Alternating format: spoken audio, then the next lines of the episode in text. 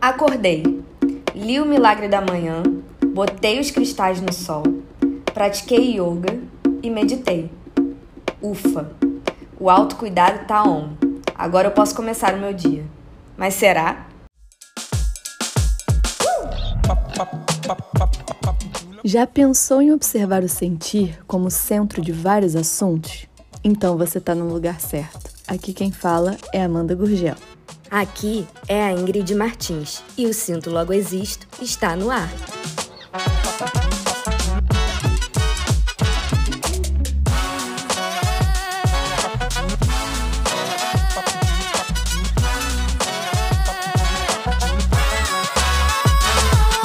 Chegamos a mais um episódio do Cinto Logo Existo e hoje o tema é autocuidado e bem-estar. E trouxemos uma convidada maravilhosa. Cora, se apresente. Oi, meninas. Um prazer estar aqui. É muito difícil, né? Se apresentar sempre. Mas meu nome é Cora. É, no Instagram eu sou eu, Cora. Eu sou pesquisadora do bem-estar, sou instrutora de yoga, sou bacharel em turismo e toda a minha pesquisa gira em torno do bem-estar e do indivíduo. Também guio uma comunidade de yoga e lá a gente constrói cotidianamente essas ferramentas aí de bem-estar. Então é isso, estou muito animada porque vamos falar hoje. Nossa, achei chique e achei que hoje o papo vai ser profundo.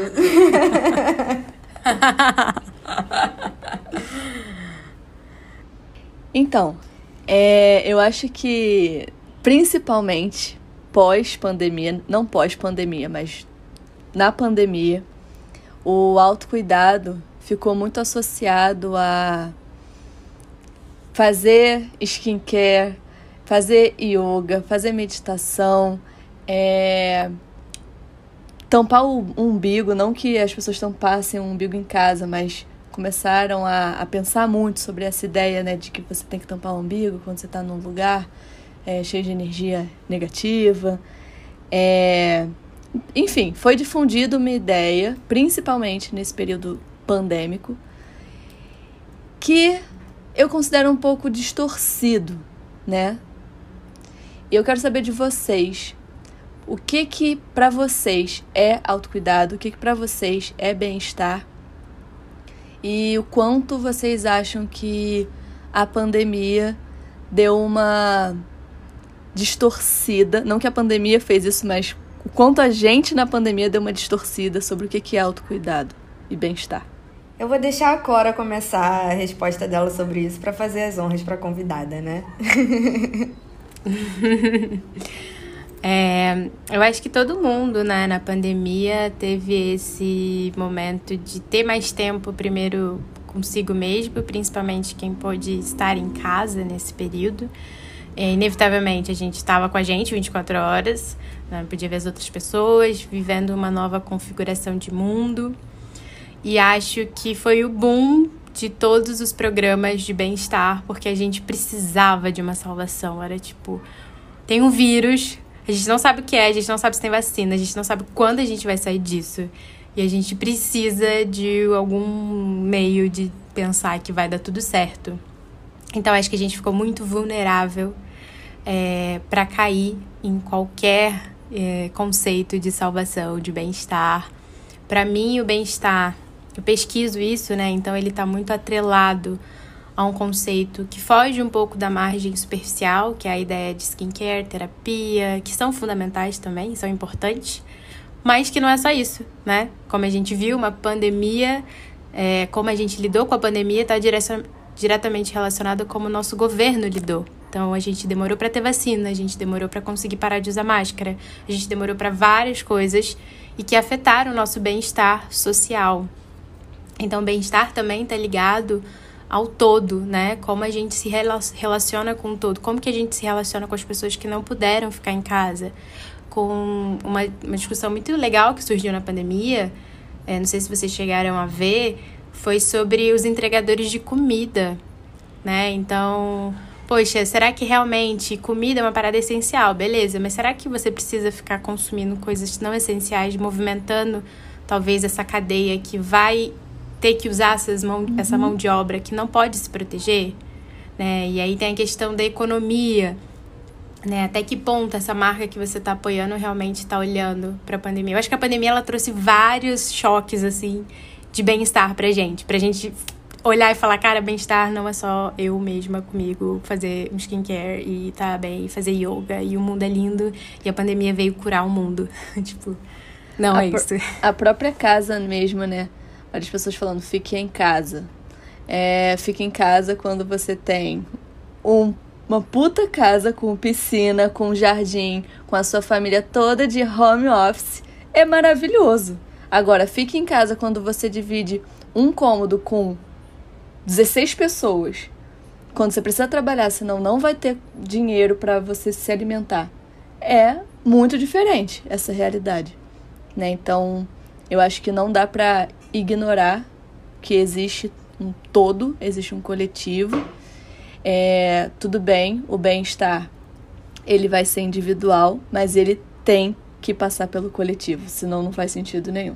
Não, eu concordo. E como a Cora falou, é, a pandemia colocou a gente em lugares diferentes, de acordo com o nosso contexto social, né? É, nesse lugar de, de se observar e de se entender, tipo, enquanto indivíduos no meio desse caos, e o que a gente poderia fazer com o nosso autocuidado. E aí a Amanda trouxe uma questão falando da casa, e aí até vou ampliar um pouco. Sim, se você tem uma casa maior, você consegue ter um conforto maior e tal.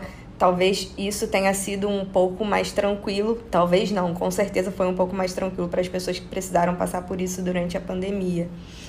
Mas é, até para as pessoas que tiveram tranquilidade de passar por isso durante a pandemia, a casa não é um lugar para nós que, que vivemos num ritmo acelerado, que a gente está acostumado a frequentar muito, né? A gente sai da nossa casa muito cedo, volta para nossa casa muito tarde, no geral, né? Falando num, num contexto social do, do trabalhador brasileiro que precisa sair no início do dia e voltar à noite.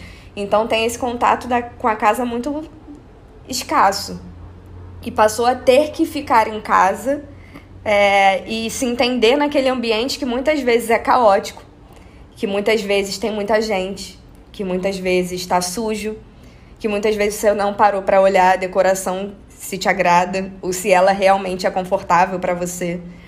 E aí essas noções de autocuidado começaram a ser desconstruídas e reconstruídas durante a pandemia. Então, assim, olhar para casa começou a, começou a ser um autocuidado.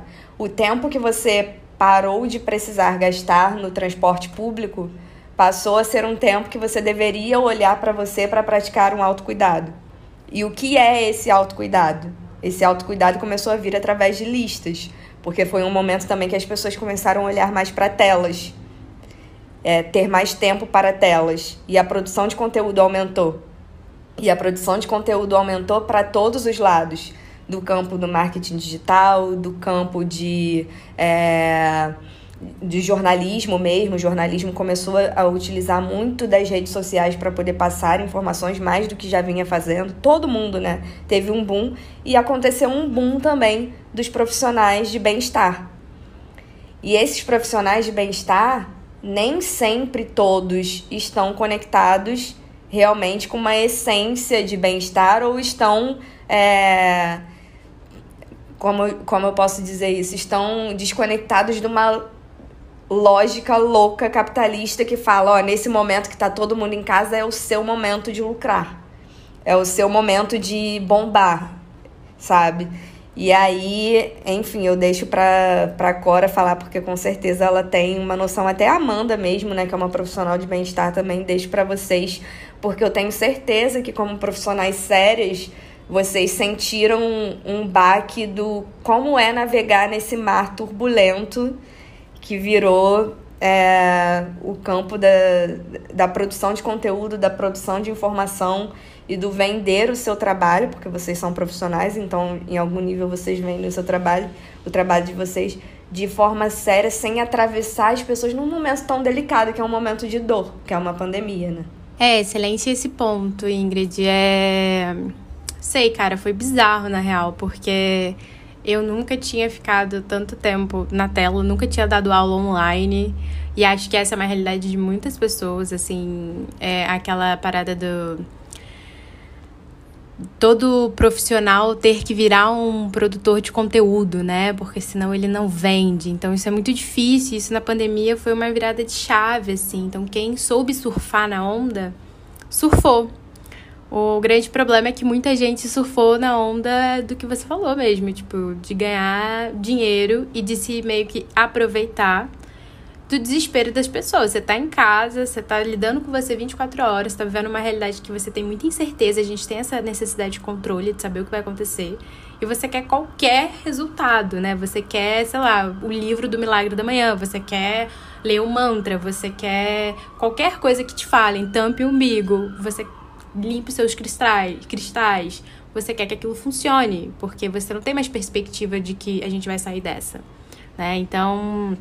eu acho que foi um baque, assim, assim como eu imagino que deve, deve ter sido pra Amanda, de você se adaptar. E um... eu lembro que eu fiquei um bom tempo, assim, dois mil e vinte, né? Eu cheguei no Brasil já estando numa pandemia, né? Eu comecei a pandemia em dezembro de dois mil e dezenove. Então, eu tava na Austrália, a pandemia já tinha começado lá. Então, quando eu cheguei no Brasil, eu já cheguei meio que, tipo... putz, lá já tava começando a falar de vacina e flexibilizar. E aqui eu cheguei, tipo, fecha tudo, é, vamos parar, ninguém se vê, lockdown, o caos, assim, de ninguém saber o que, que, que políticas seriam tomadas. Então, foi um, um momento também de entender que, cara, eu precisaria estar no Instagram porque eu não podia mais dar aula presencial. Mas, ao mesmo tempo, um comprometimento do tipo, como que eu levo o conteúdo que eu estudo pro Instagram, sabe? Uhum. Para um feed. Como que eu atraio a atenção dessas pessoas que estão em casa, passando e, tipo, olhando foto de postura de yoga, qual fica mais bonita e qual que ela quer fazer. Então, é muito difícil, né, essa, essa questão da espiritualidade, de atravessar essa superficialidade. A Bell Hooks tem um livro dela, Toda Forma de Amor, que, inclusive, a gente estuda na comunidade que eu guio, e é maravilhoso que ela fala uma coisa que é muito pontual, que eu vou citar aqui, que é, abre aspas, embrulhada como um produto, a espiritualidade se torna igual a um programa de exercícios. O compromisso com a vida espiritual exige que façamos mais que ler um bom livro ou ir a um retiro restaurador. Demanda prática consciente, uma disposição de unir a forma como pensamos com a forma que agimos. Então, assim, exatamente isso, sabe? Não adianta a gente ficar no Instagram, e que aconteceu, né? A gente ser bombardeado por lives, fazer todos os retiros online. É, o que foi muito legal, porque a gente teve acesso a muita coisa que talvez a gente não tivesse, porque online saía muito mais barato, digamos assim. Então, isso foi massa.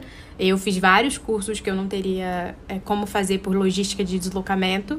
Mas, ao mesmo tempo, assim, até que ponto a gente conseguiu colocar em prática, uhum. sabe? A gente entrou para uma flexibilização agora. Quantas dessas práticas de pandemia a gente trouxe? Sabe? O que, que a gente realmente... que modificou pra gente isso. Então, eu acho que é um, um grande ponto de interrogação. Nossa, e... Eu... eu muito, muito interessante, assim, esse ponto. Porque a gente sabia que era importante a gente atuar nesse momento. Porque estamos falando ali da, da sensibilidade das pessoas, né? Elas estavam super vulneráveis. Então, a gente sabia que era importante o nosso trabalho nesse momento. Mas a gente ficava dividida nessa linha, né? E, inclusive, eu comecei a questionar muito sobre o meu trabalho mesmo. É, entrei até numa meio que uma crise sobre o meu trabalho, de pensar, cara, eu tô atendendo um público específico. Esse trabalho, ele não é geral, ele não vai, não vai para todas as pessoas. E antes eu não tinha essa consciência, antes de chegar a pandemia. Eu simplesmente ia com o fluxo, sabe? E aí, quando eu tive essa consciência, começou a bater uma agonia de falar assim, gente, como? Será que faz sentido um atendimento de mapa astral para uma pessoa, por exemplo, que mora na favela, que ela trabalha de manhã para comer na hora do almoço? É, será que faz sentido eu falar para ela que talvez o propósito dela seja... É, desenvolver a espiritualidade dela? Então, quando a gente começa a pensar é, nas falas que a gente tem e perceber que isso vai fazer muito sentido num contexto social e em outros não, a gente fica totalmente desorientada. E isso me bateu fundo em mim. É... Agora eu tô voltando um pouco, entendendo que não dá pra abraçar o mundo, mas que dá pra fazer coisas diferentes com o que eu tenho. Então, inclusive na pandemia, eu é, comecei a trabalhar com contribuição consciente, que eu tô trabalhando até hoje, né? Eu não acredito que eu consiga é, chegar em todo mundo, mas eu acredito que eu consiga, por exemplo, atender uma pessoa que não está podendo pagar o valor da minha consulta e vai pagar o valor que, para ela, naquele momento, ela consegue. Então, foram formas de ajustes, formas de adaptação. Ainda, confesso que estou nesse momento, né, de, de revisão. Eu acho que depois que você passa por uma revisão, você sempre vai revisar. É, perceber se tem algum ajuste que precisa ser feito. Porque, realmente, você enxergar... É, no meio de uma pandemia, muitas coisas acontecendo. Se eu chego agora e falo assim, a pandemia foi ótima pra mim porque eu trabalhei todos os dias, eu atendi pra mim, indivíduo, como indivíduo, foi, realmente. Mas como que eu posso ficar super satisfeita com isso se num coletivo, a energia coletiva Sim. não está legal? Isso não, não, não funciona. Eu escutei isso de muitas pessoas, as pessoas falavam e elas se sentiam meio culpadas. Mas elas não precisam se sentir culpadas porque no indivíduo aquilo foi bom pra ela. Mas é um erro você achar que porque foi bom pra você, foi bom pra todo mundo. É, eu acho que uma coisa que eu acho interessante pensar sobre o que você trouxe, de ah, eu atendi pessoas e, e achei formas de é, possibilitar que outras pessoas tivessem acesso, é uma coisa que eu sempre falo pros meus alunos. É, se você tá aqui... E, e se você pode pagar por uma aula, se você pode pagar para ter acesso a essa, essa comunidade, essa rede de apoio, que você use as coisas que você tem aqui para transformar o todo. É uma coisa que é um papo muito sério assim, dentro da universidade, que é o fato de você produzir conhecimento para ficar na universidade. Uhum. Se eu produzo conhecimento para ficar na universidade, ele é inútil, porque ele não chega nas pessoas. Então, tipo, se eu chegar aqui e começar a falar um monte de termo técnico, isso é inútil. Porque eu não tô conseguindo chegar ali, sabe, na esquina, na minha família, em pessoas aqui. Então, uhum. acho isso legal também, porque, tipo, é quebrar a ideia da positividade como algo passivo, né? Tipo, uhum. só pra você. É uma ação, né? A gente tem que agir. O que, que você tá fazendo com esse conteúdo? Beleza, eu fiz uma revolução com a Amanda e, cara, ela falou uma parada que faz mega sentido pra mim. Como que eu levo isso pra mais pessoas, né? Como que eu verbalizo isso? Uhum. Então, eu acho que é legal pensar também por essa forma, né? Do tipo, o que, que a gente faz com aquilo que a gente está consumindo. Eu Sim. achei interessante que a Amanda falou sobre... Ah, como eu vou falar sobre positividade, sobre espiritualidade para uma pessoa que as necessidades dela estão muito mais além ou estão muito mais urgentes do que isso. E muitas vezes essa pessoa, por exemplo, está muito mais espiritualizada... Ela está muito mais equilibrada espiritualmente do que até a pessoa que vai ve- tentar vender isso para ela ou do que outras pessoas que compraram isso da Amanda em algum momento, sabe? Ou que compraram isso de você, Cora, em algum momento.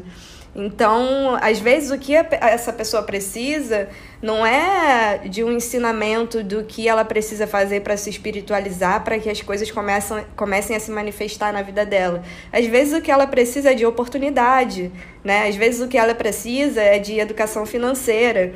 E a fé dela está muito à frente, sabe? Eu conheço pessoas que eu viro para elas e falo, cara, eu gostaria e espero um dia...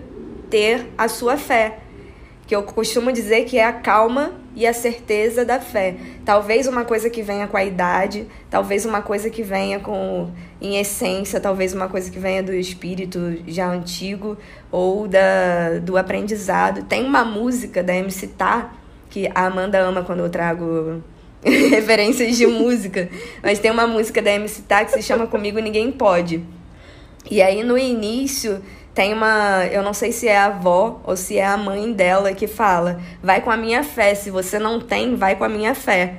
vai na fé que dá certo. Então, muitas vezes, tipo, essas pessoas que você acha que precisam de fé, precisam de espiritualizar, precisam manifestar, elas já fizeram isso tudo. E o que elas precisam entra no campo uhum. muito do que a Cora trouxe. É, é algo muito mais de dinâmica política social, sabe? Que não, não tem fé que vai dar jeito. Porque a gente precisa de movimentação humana. Exato. E isso que você falou é muito, muito, muito massa e muito conectado também com a sabedoria ancestral dos indígenas. Tipo, é a ideia de que a natureza faz parte, né? É, a gente citou mais cedo na nossa conversa o Ailton Krenak. E o Ailton fala exatamente isso. Ele fez um livro, né? Escrevendo nesse período de pandemia, e ele fala... Os humanos estão desesperados, os seres humanos estão desesperados porque eles acham que eles são o centro do mundo. E agora não tem futuro, eles não têm margem de futuro. O que, que é o futuro? Então eles estão, assim, desesperados. Quanto que os povos originários é, sabem lidar com isso, porque eles respeitam ciclos, eles não uhum. estão... Eles têm noção de que a gente não tem controle de nada. É, estão vivendo, né? A gente tá desesperado, porque é isso, tipo, e agora? Como que eu vou fazer, né? Porque o mundo gira em torno da gente. Se a gente tem um vírus e esse vírus tá matando a gente, e agora? Vai acabar a vida, Perde né? o controle, então... né? Perde o controle. Exato. A gente viu muito também, eu morro de rir quando eu vejo, ah, é, o universo está preparando algo maior pra mim. E, cara, às vezes não. E como que a gente lida com isso? Eu acho que a gente se apega muito, às vezes, a algumas ferramentas, ou a gente se apega em coisas, é... inclusive a uma fé, que eu acho importante de ter, mas eu acho que a gente se apega a isso quase como por um desespero. Desesperada, porque a gente não aguentaria, o ser humano não aguentaria a ideia de simplesmente estar largado aqui no mundo. Eu sou uma pessoa que tenho fé. Eu não acredito que a gente esteja aqui largado no mundo. Mas eu acredito que a gente levar isso para um extremo faz com que a gente ache que tudo está girando em torno da gente. Ah, é. A Cora falou isso, falou pra mim. O universo programou ela de falar isso pra mim, porque eu sou o centro do universo. E não, você não é o centro do universo. Eu acho que é isso, assim, na real, a gente tem essa, essa necessidade de achar que a gente tá aqui por um propósito maior. E, cara, o propósito maior é que você tem uma vida, você respira, você existe num corpo, tipo, você quer um propósito maior que isso, assim, eu não consigo achar, desculpa. E aí você olha, eu tenho essa relação muito doida com, com a natureza mesmo. Eu olho pro mar e eu fico horas só pensando como que existe isso, sabe? Cara, como que eu posso achar que eu sou a, coisa, a melhor coisa criada, inventada? Quando existe mar, que é uma parada bizarra. Quando existe um pôr do sol, sabe? Bizarro. Quando você chega num lugar, sei lá, Lençóis Maranhenses, você olha aquilo. Eu me sinto, assim, minúscula. Eu falo, cara, realmente, assim, não é sobre mim. E as práticas, pelo menos as práticas que eu guio, né? Eu sempre tento trazer isso pro, pro meu aluno, porque eu acho isso muito engraçado do yoga. Quando você tá lá fazendo a postura, você acha que é sobre você. Poxa, eu quero chegar nessa, nessa postura, eu quero ficar desse jeito, eu quero fazer igual. Porque a galera tem essa visão, né? De que você tem que ficar, fazer a postura igual do professor. Isso não existe, seu corpo não é igual aí, de ninguém. E aí, Cora, desculpa igual. Até te interromper, mas eu acho interessante a gente trazer isso, porque o yoga...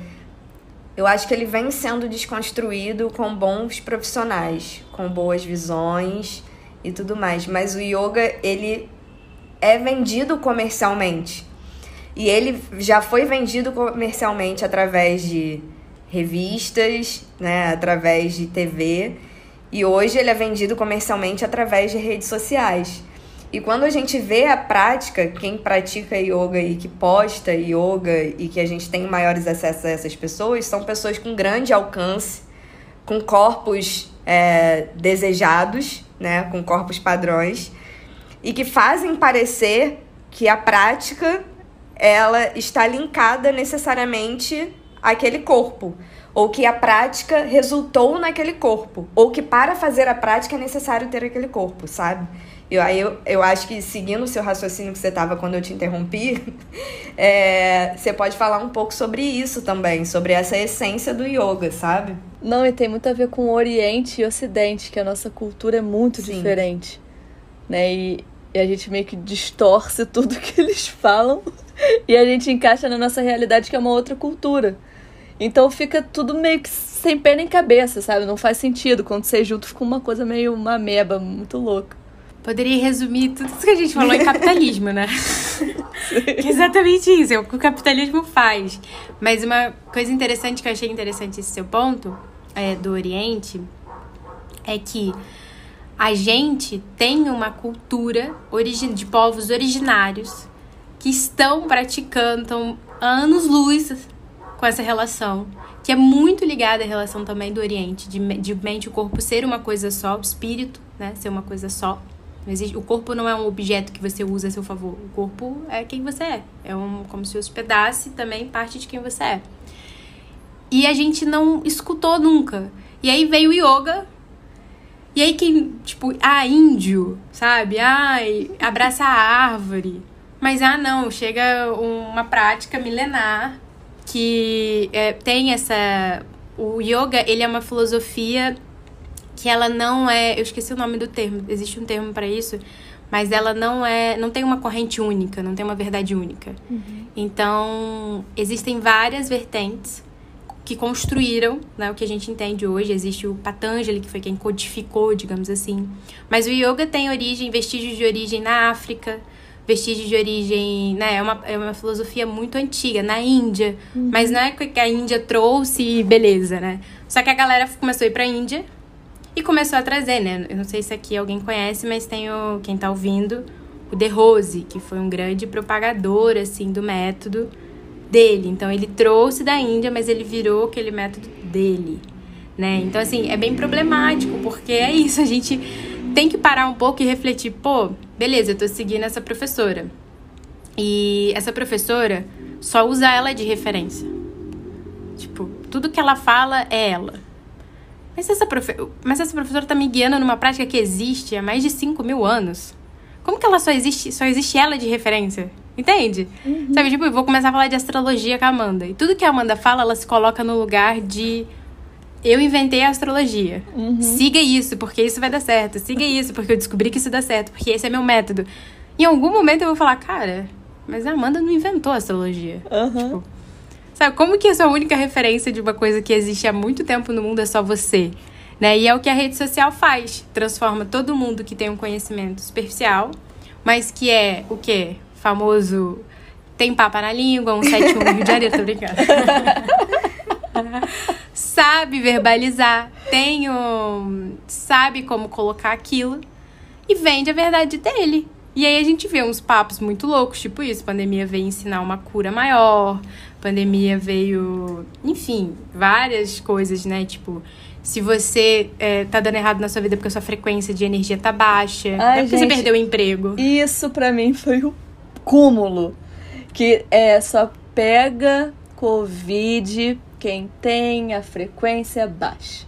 Achei essa frase muito, muito engraçada, gente, morri de rir.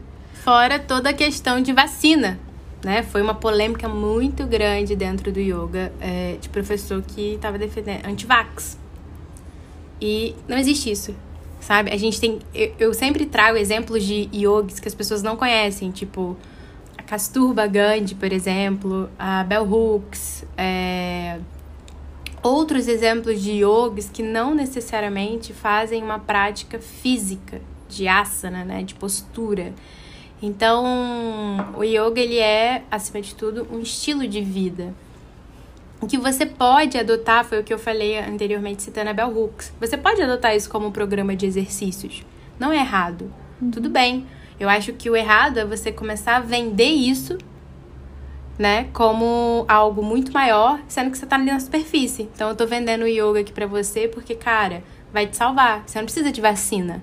Você precisa praticar, você precisa acreditar, você precisa fazer mantra, é... precisa cantar sei lá quantas vezes. É uma cartilha, dia, né? Você precisa entrar o retiro. É uma espécie de cartilha, você vai criando exatamente novos dogmas para uma geração que não se conecta mais com os dogmas de religiões que elas já conhecem, que precisam se sentir livres ali dentro do, do contexto que estão vivendo, mas que precisam de algo ao que se agarrar. E aí eu acho que é nesse momento que surge a famosa positividade e espiritualidade tóxica, né? Que a gente ouviu muito falar sobre isso no, logo no... Não no pós-pandemia, mas aí durante a pandemia mesmo, porque muitas mais pessoas começaram a sentir necessidade de se conectar com algo que fosse sobrenatural ou com algo que conectassem elas a, a uma esperança, né? Num momento de pandemia. E aí surgiram cartilhas, surgiram formas de, de seguir algumas práticas que colocaram essas pessoas em lugares que elas viram que, mesmo praticando, não conseguiram acessar essa positividade, essa espiritualidade, e começou a gerar uma certa culpa. E aí começaram a surgir conteúdos falando sobre positividade e espiritualidade tóxica. Eu acho que a Amanda tem até um exemplo para falar sobre isso.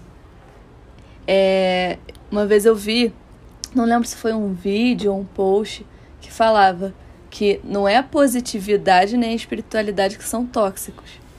Na verdade, é a forma como a gente lida com a positividade e com a espiritualidade. Aí sim, se a gente distorce a positividade, por exemplo, se eu chego para a Ingrid e falo que ela só não está ganhando dinheiro porque ela não está sendo positiva, eu estou usando de forma tóxica a positividade. Tá vibrando na abundância. É, exatamente. A Ingrid não está vibrando na abundância, então por isso que ela não está bem financeiramente. Então se eu tenho esse tipo de discurso, é porque eu estou distorcendo o que seria a positividade, né? Que é muito bonito. E aí as pessoas começam a ficar com ranço da palavra positividade ou espiritualidade e... É... E às vezes deixam de ser positivas numa situação ou falar sobre espiritualidade porque elas já consideram que aquilo é uma coisa muito bizarra. Só porque aquilo estava distorcido. É, e o medo é uma coisa muito natural nossa, né? E o medo numa situação complexa como a gente está vivendo, ele se torna ainda mais natural. Tipo, tem a, a nossa... O, o nosso sistema de luta e fuga, sabe? Tenha o nosso medo de viver situações complexas. Então, ser positivo é muito mais difícil do que ser negativo. Então, ser positivo Sim. não significa que você tem que ficar o tempo todo falando que aquilo vai dar certo, que vai dar certo, que vai dar certo, se você não está acreditando naquilo. Mas você se observar por que, que você está achando que vai dar errado, por que tem uma tendência você achar aquilo, e começar a tentar trabalhar essa positividade de algum jeito. E é algo que eu tô falando aqui que parece, nossa, muito fácil. A Ingrid tá praticando positividade todo dia. Gente, trago notícias das vozes da minha cabeça. Não. Não é assim. Não é através de fórmulas prontas. Não é através de um guia, sabe? Não é através de uma cartilha. Não é através de um... Top cinco dicas para você trabalhar a sua positividade, que você vai arrastar no carrossel, que é aquele postzinho que tem cinco, cinco folhas, né? Cinco paginazinhas no Instagram. Não é isso que vai te ajudar. Pode ser que em algum momento um profissional sério te traga ali dicas que realmente façam a diferença. O negócio é, você está seguindo profissionais sérios? Ou você está procurando alguém que salve seus problemas com o post? E isso tem muita diferença, porque às vezes um profissional sério ele vai te incomodar muito mais do que te dar uma cartilha. E aí você tem que ver se essa busca ela tá muito mais no profissional do que em você, sabe? Como a Cora falou aqui com a gente, é, surgiram muitos profissionais, e não surgiram, eles estavam ali, mas eles entenderam uma potencialidade do momento para trazer uma, um viés muito mais comercial para o trabalho deles, e talvez trazer esse viés comercial tenha sido um jeito de... A forma de trazer esse viés comercial tenha sido um jeito de reproduzir muitas falácias. E você pode ver que muitos uhum. reproduziram a mesma coisa. A quantidade de conteúdo repetitivo que a gente tem no Instagram, em todas as áreas, em áreas de bem-estar, em áreas de marketing digital, são muitos. O que surgiu de coaches de marketing digital explicando para pessoas de várias áreas possíveis como ganhar dinheiro nesse momento da pandemia no Instagram, foram muitos. Então, se você não escolhe quem seguir, o que seguir, e ter um senso crítico também para ver até quem você segue, você não vai concordar oitenta por cento com o que a pessoa está fazendo, senão tem alguma coisa errada com você também. Você já abriu mão da sua personalidade e está né, achando alguém que tome as rédeas uhum. da sua vida. Essas fórmulas prontas, elas, é, em algum momento, elas trazem um pouco de esperança. Mas no meio do caminho, você vai encontrar ali nas redes sociais alguém que falou... E sempre quem aparece é quem falou... Cara, deu muito certo pra mim. Nossa, você mudou a minha vida... com esse chá de alho com cebola que eu tomo cinco e meia da manhã antes de fazer as minhas projeções mentais. Mas tem outras cem pessoas frustradas que não vão falar sobre isso e que estão ali junto com você que tá frustrada falando, cara, essa fórmula não deu certo, eu meditei e tudo, mas talvez o que você precisa é correr na praça, conversar com um amigo. Cara... Eu vou falar um negócio aqui que eu nem... Olha, nem sei se alguém que tá ouvindo faz parte disso, ou se tá... Já peço, sei lá, desculpa de antemão. Mas existe... Eu não sei se vocês sabem disso, eu lembrei disso agora, porque é exatamente isso que você falou. Existe um grupo... Ai, meu Deus, é, eu sei o que você vai falar. Um grupão no Facebook de que a, a roupagem é que você vai empoderar é. mulheres... através de um ciclo de investimento, ah. de ciclos da água. E aí você, pra entrar no, no, no ciclo, você, vamos supor, eu recebi esse convite de uma menina, que é amiga de uma amiga minha. E aí ela viu um stories que eu fiz, é, quando eu tava ainda em São Paulo e tal, e pensei, pô, tudo dando errado e tal, tô procurando apartamento, não acho nada. E ela respondeu, poxa, muito ruim, mas é, se você precisar de um círculo de apoio e tal... E aí, quando eu fui ver isso, essa minha amiga já sabia, porque a amiga dela entrou. É um ciclo de mulheres que convidam outras mulheres, que você tem que entrar com cinco mil reais, essa era a proposta. Eu invisto cinco mil reais. É e aí eu vou empoderar uma mulher. Esse vai ter um ciclo lá da água, do vento, eu vou ventar. E aí até você ventar e chegar a sua vez de ser a mulher que vai ser beneficiada e vai ganhar o dinheiro. E uhul, o mundo é lindo. E aí, na real, elas só chamam mulheres em posição de fragilidade, ou seja, mães solteiras, mulher, pessoas que estão é, sem emprego, pessoas que estão desesperadas, estão vulneráveis. E sempre chamas conhecido de conhecido, porque você não vai denunciar sua amiga, sabe? Sim. Você não vai falar que sua amiga tá fazendo esquema de pirâmide, que no Brasil é crime, né? Tipo, você não vai falar isso. Você não vai expor ela na internet. E o mais bizarro de tudo isso, porque eu fui a fundo disso, saiu várias threads sobre... Tem influencers que hoje viajam com o dinheiro dessas mulheres.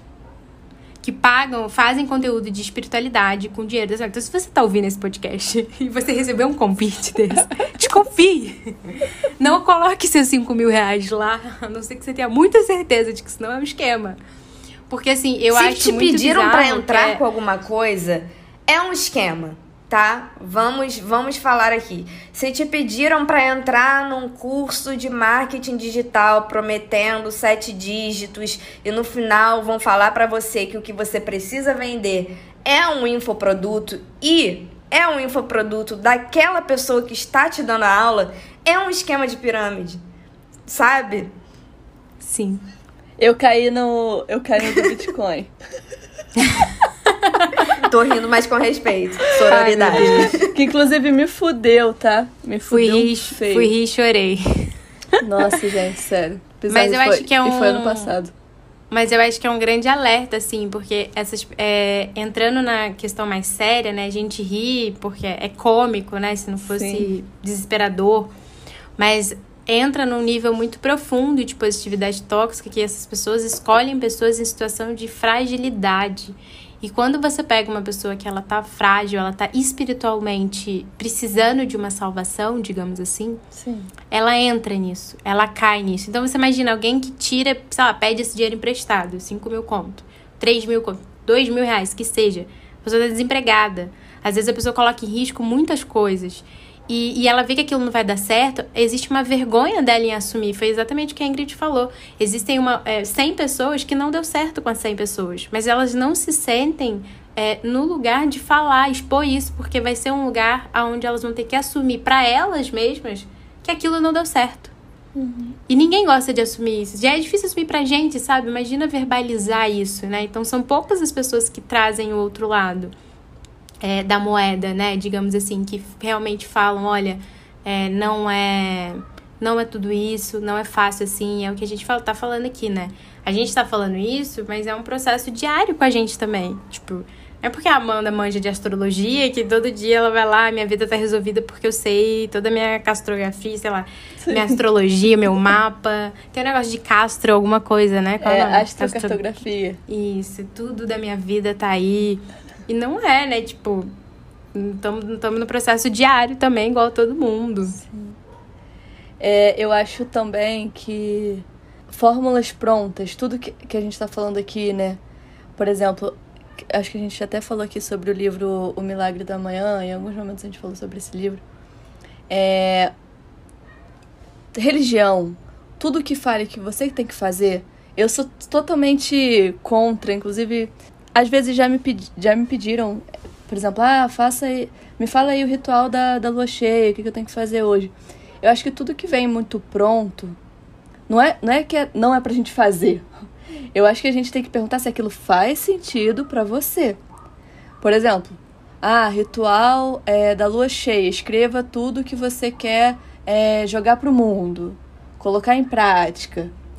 Às vezes, na lua cheia, você está afim de minguar.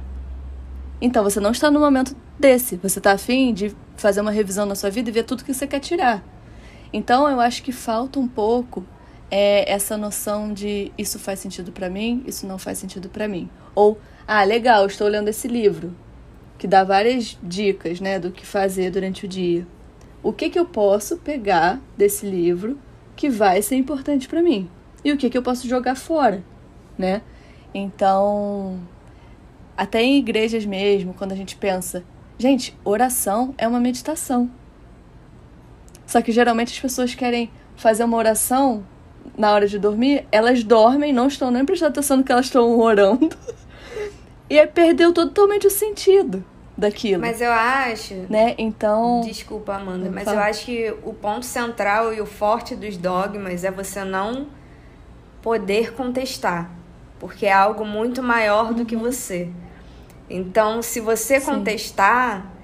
Automaticamente você está renegando aquela possibilidade daquilo dar certo na sua vida ou renegando algo que é maior que você.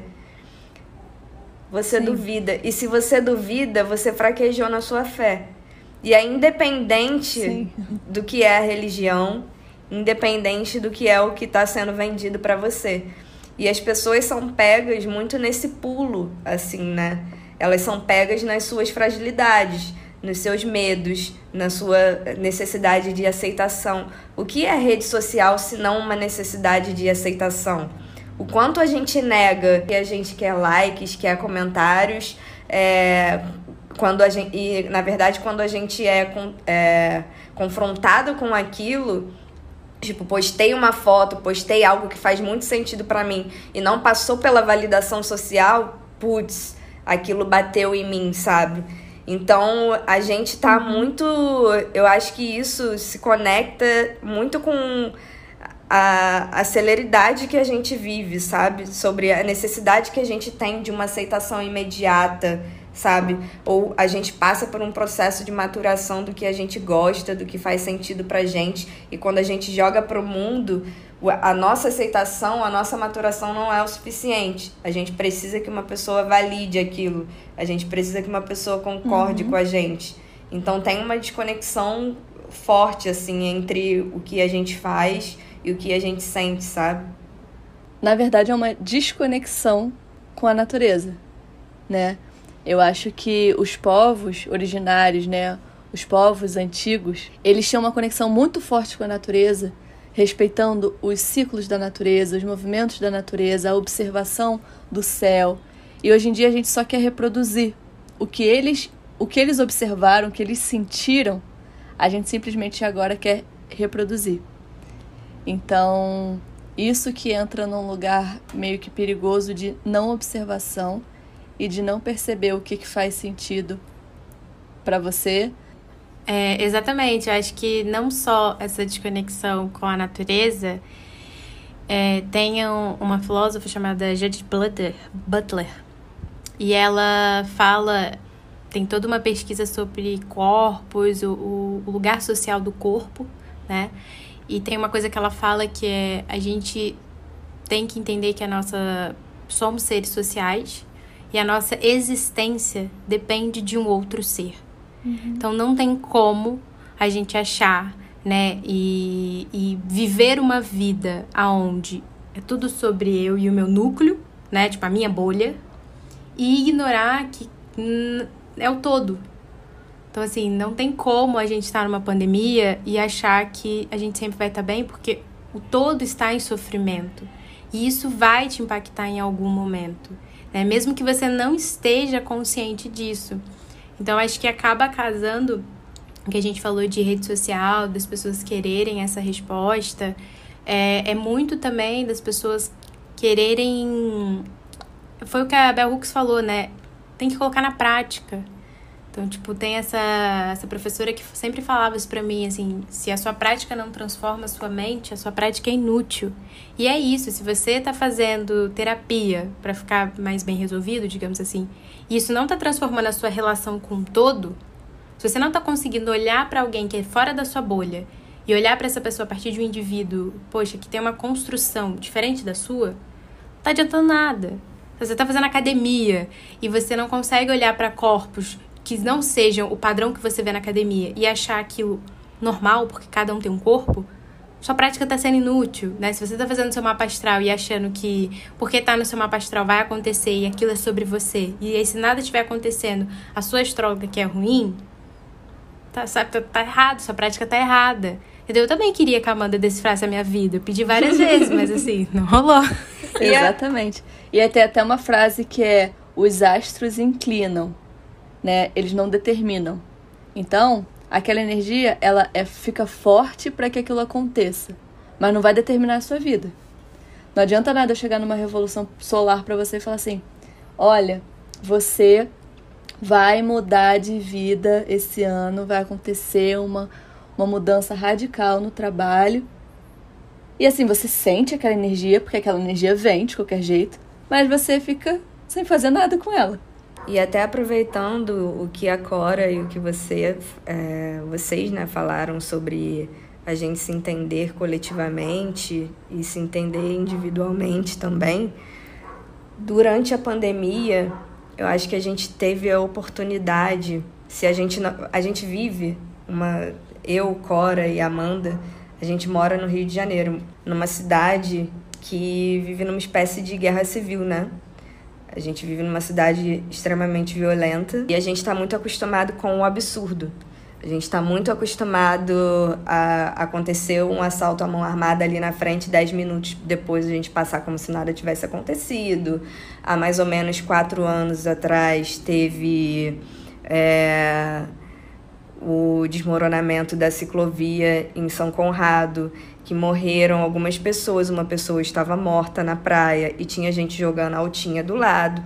Então a gente está muito acostumado a passar pela dor do outro sem se identificar com a dor do outro, sabe? E isso, enquanto é, indivíduos numa sociedade capitalista, não falando só de Rio de Janeiro, é muito comum, sabe? Tem uma guerra acontecendo, tem uma guerra acontecendo aqui no bairro do meu lado, e eu posso ligar o jornal e ficar completamente estarrecida com aquilo, mas desligar e depois... Nossa, eu preciso dormir porque amanhã eu tenho um dia de trabalho. E a minha vida é mais importante do que isso que eu posso estar sentindo.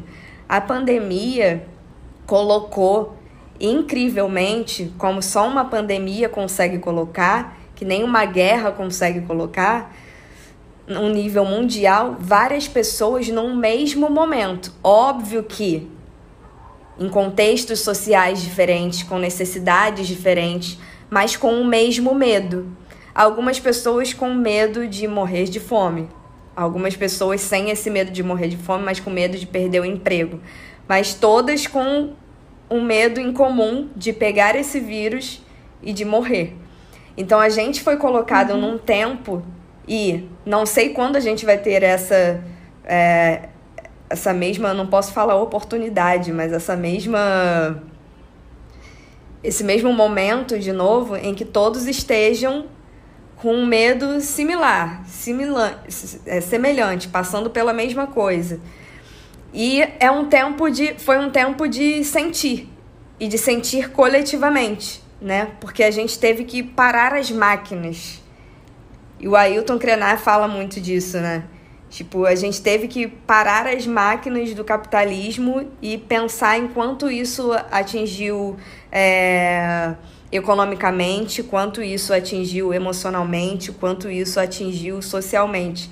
Se as pessoas passaram por isso, que foi uma coisa coletiva, que foi uma coisa coletiva a nível mundial, e não conseguiram tirar nada coletivo disso, não conseguiram tirar nada alter disso, e não só alto, porque falamos muito de alto, alto, mas não falamos de alter, né, pro outro e para todo mundo. Eu não sei em qual momento a gente vai conseguir fazer isso de novo, sabe?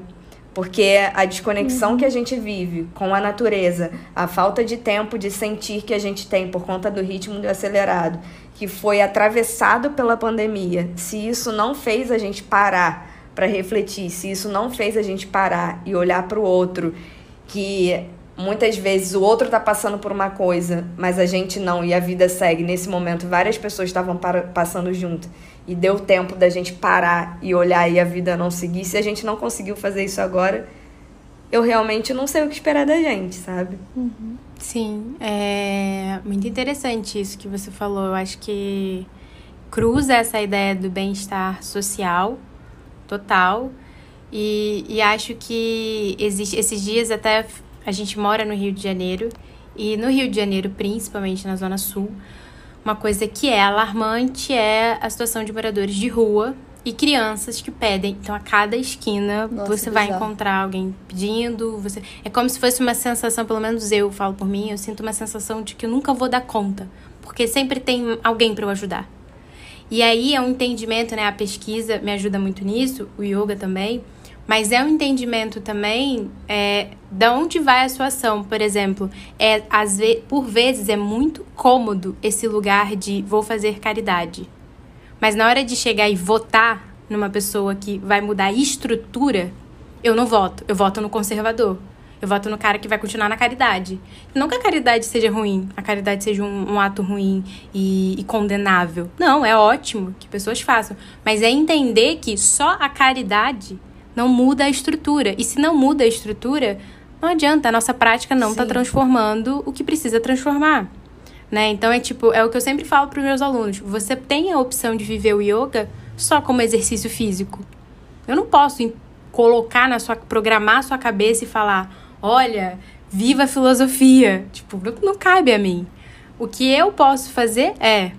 Eu, a gente tem uma rede de apoio, a gente tem uma comunidade. Dentro dessa comunidade... a gente traz esses temas. Né? Dentro dessa comunidade, eu chego e falo, putz, eu tive um dia péssimo porque eu olhei o noticiário e vi que foi liberado, sei, sei lá, tais coisas para nossa comida chegar com veneno na mesa. E isso me incomoda, porque eu posso comprar do cara que é orgânico, mas eu sei que uma cacetada de gente não.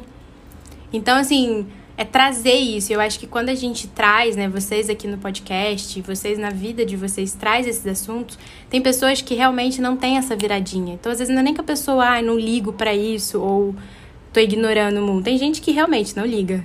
Mas tem gente que não tem essa consciência, sabe? Do tipo, putz, realmente, é, não adianta só eu ajudar aqui. Eu preciso pensar numa ação maior. Legal essa ação que eu faço no meu trabalho, mas será que talvez se eu sugerir para o meu chefe empregar é, mais mães, será que ajuda? Se eu der uma licença paternidade maior para os pais estarem em casa, será que às vezes trazer essa transformação para o cotidiano não é mais efetivo do que eu só ficar dando dinheiro, pagando almoço, é, contribuindo para o negócio da, da igreja? Então, tipo assim, eu acho que é, é uma visão de bem-estar social enquanto Sim. estrutura. Né? A minha mãe, esses dias a gente falou isso, e ela falou assim, como é que é? Falei, cara, mãe, eu já tinha, eu já tinha ido no McDonald's com umas crianças, eu nem como carne. E aí a gente comeu, tipo, as crianças comeram, e beleza, e segui. Eles sempre estão aí perto de onde eu moro. E aí depois apareceu outra criança, e aí eu falei, falei isso pra essa criança, tipo... ajudei, mas eu falei, ah, não vou conseguir ajudar a sua família, porque é uma galera, né? E a minha mãe falou, nossa, que péssimo você... mas você tem que fazer a sua parte. Falei, a minha parte eu tô fazendo. Eu não votei no governo que tá aí. sabe? Estruturalmente, eu tô tentando, né? Tem uma rede, guio uma rede de apoio de pessoas que estão conscientes. Então, assim, é achar outra solução, senão a gente também vai ser embutido pela culpa. Sim. E na culpa a gente não faz nada, é uma nada, sustentabilidade, né? Social mesmo, né? Hoje tem muitas empresas trabalhando no quesito da sustentabilidade dentro delas mesmas e tal, com áreas voltadas para isso. É, para sustentabilidade tanto da, da empresa, sustentabilidade externa, quanto sustentabilidade interna dos seus próprios funcionários. E quando a gente fala de sustentabilidade, a gente pensa muito no quesito ambiental, né? A gente pensa muito no verde, mas não é só isso, né? É uma sustentabilidade econômica, uma sustentabilidade, sustentabilidade social, é uma sustentabilidade de ser, de, de viver, de poder viver. Então, isso é, não é sustentável se uma pessoa fizer a parte dela sozinha para quem estiver na esquina. É óbvio que a gente não está falando que não é para você fazer, mas existe um limite. Você é ser humano, né? Então, só para a gente resumir esse podcast, que a gente foi para vários lugares aqui, mas o tema muito importante que a gente trouxe é sobre uma estrutura social.